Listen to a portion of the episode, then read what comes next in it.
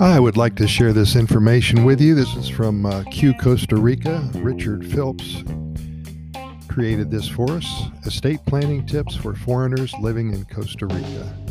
Most foreigners arriving to live and acquire assets in Costa Rica will already have a valid will drafted in their home jurisdiction designed to cover the disposition of all of their world assets on their death.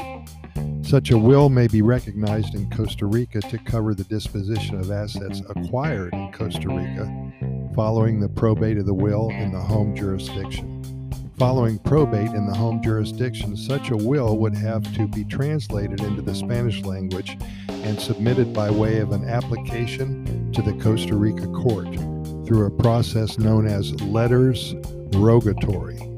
Following this procedure, which would be similar to a second probate process, the foreign will would be valid to cover the disposition of the Costa Rica assets of the deceased.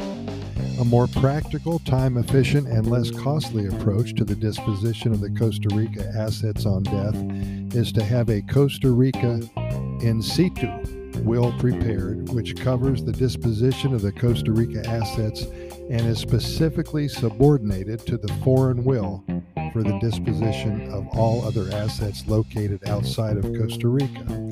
This would allow for the probate of the Costa Rica will to be commenced immediately following the death of the testator, shortening the time for the disposition of the Costa Rica assets and incurring less attorney fees and court costs in the process. For major assets such as land and vehicles held in a Costa Rica corporation, the most expeditious and cost effective manner to deal with the disposition of such assets on the death of the owner is to appoint the heir or the executor of the foreign will as an active member of the board of directors of the Costa Rican corporation, which is the registered owner of the assets with the full power of sale on behalf of the corporation.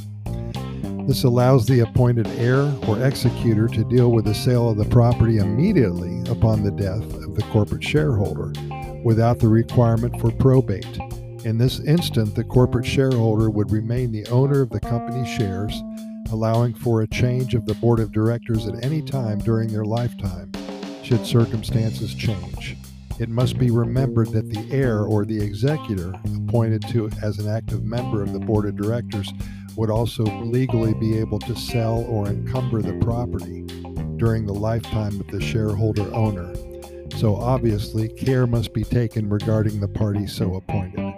The real benefit in this scenario is that the attorney and other probate fees equal to between 6 and 12% of the estate value may be completely avoided.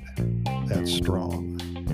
It is wise to commence these estate planning measures from the onset of acquiring assets in Costa Rica as a foreigner to avoid the duplication of legal costs to effect the necessary corporate changes at a later date. Hope this helps real quick. As always, we thank you so much for listening and we invite you to listen to our other 500 plus episodes of our Costa Rica Pura Vida Lifestyle podcast series.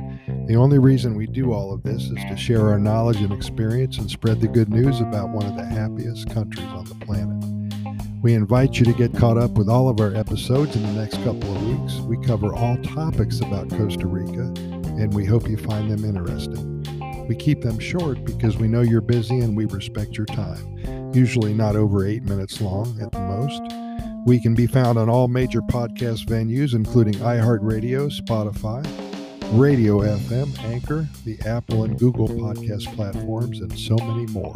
Simply Google our name and we'll pop up for you. I've also added a link to our Costa Rica Immigration and Moving Experts website. If you're considering a move to Costa Rica and are interested in acquiring legal status for you alone or for you and your family, we have over 20 years of experience helping individuals and families make the move to this amazing country. Thanks again. We'll see you here tomorrow. And keep in mind that we do present these podcast episodes to you seven days a week. We never try to miss a day only because there's so much good news coming out of Costa Rica and so many things to talk about that we simply want to share them with you immediately. Pura Vida, thanks for listening, and we'll see you tomorrow.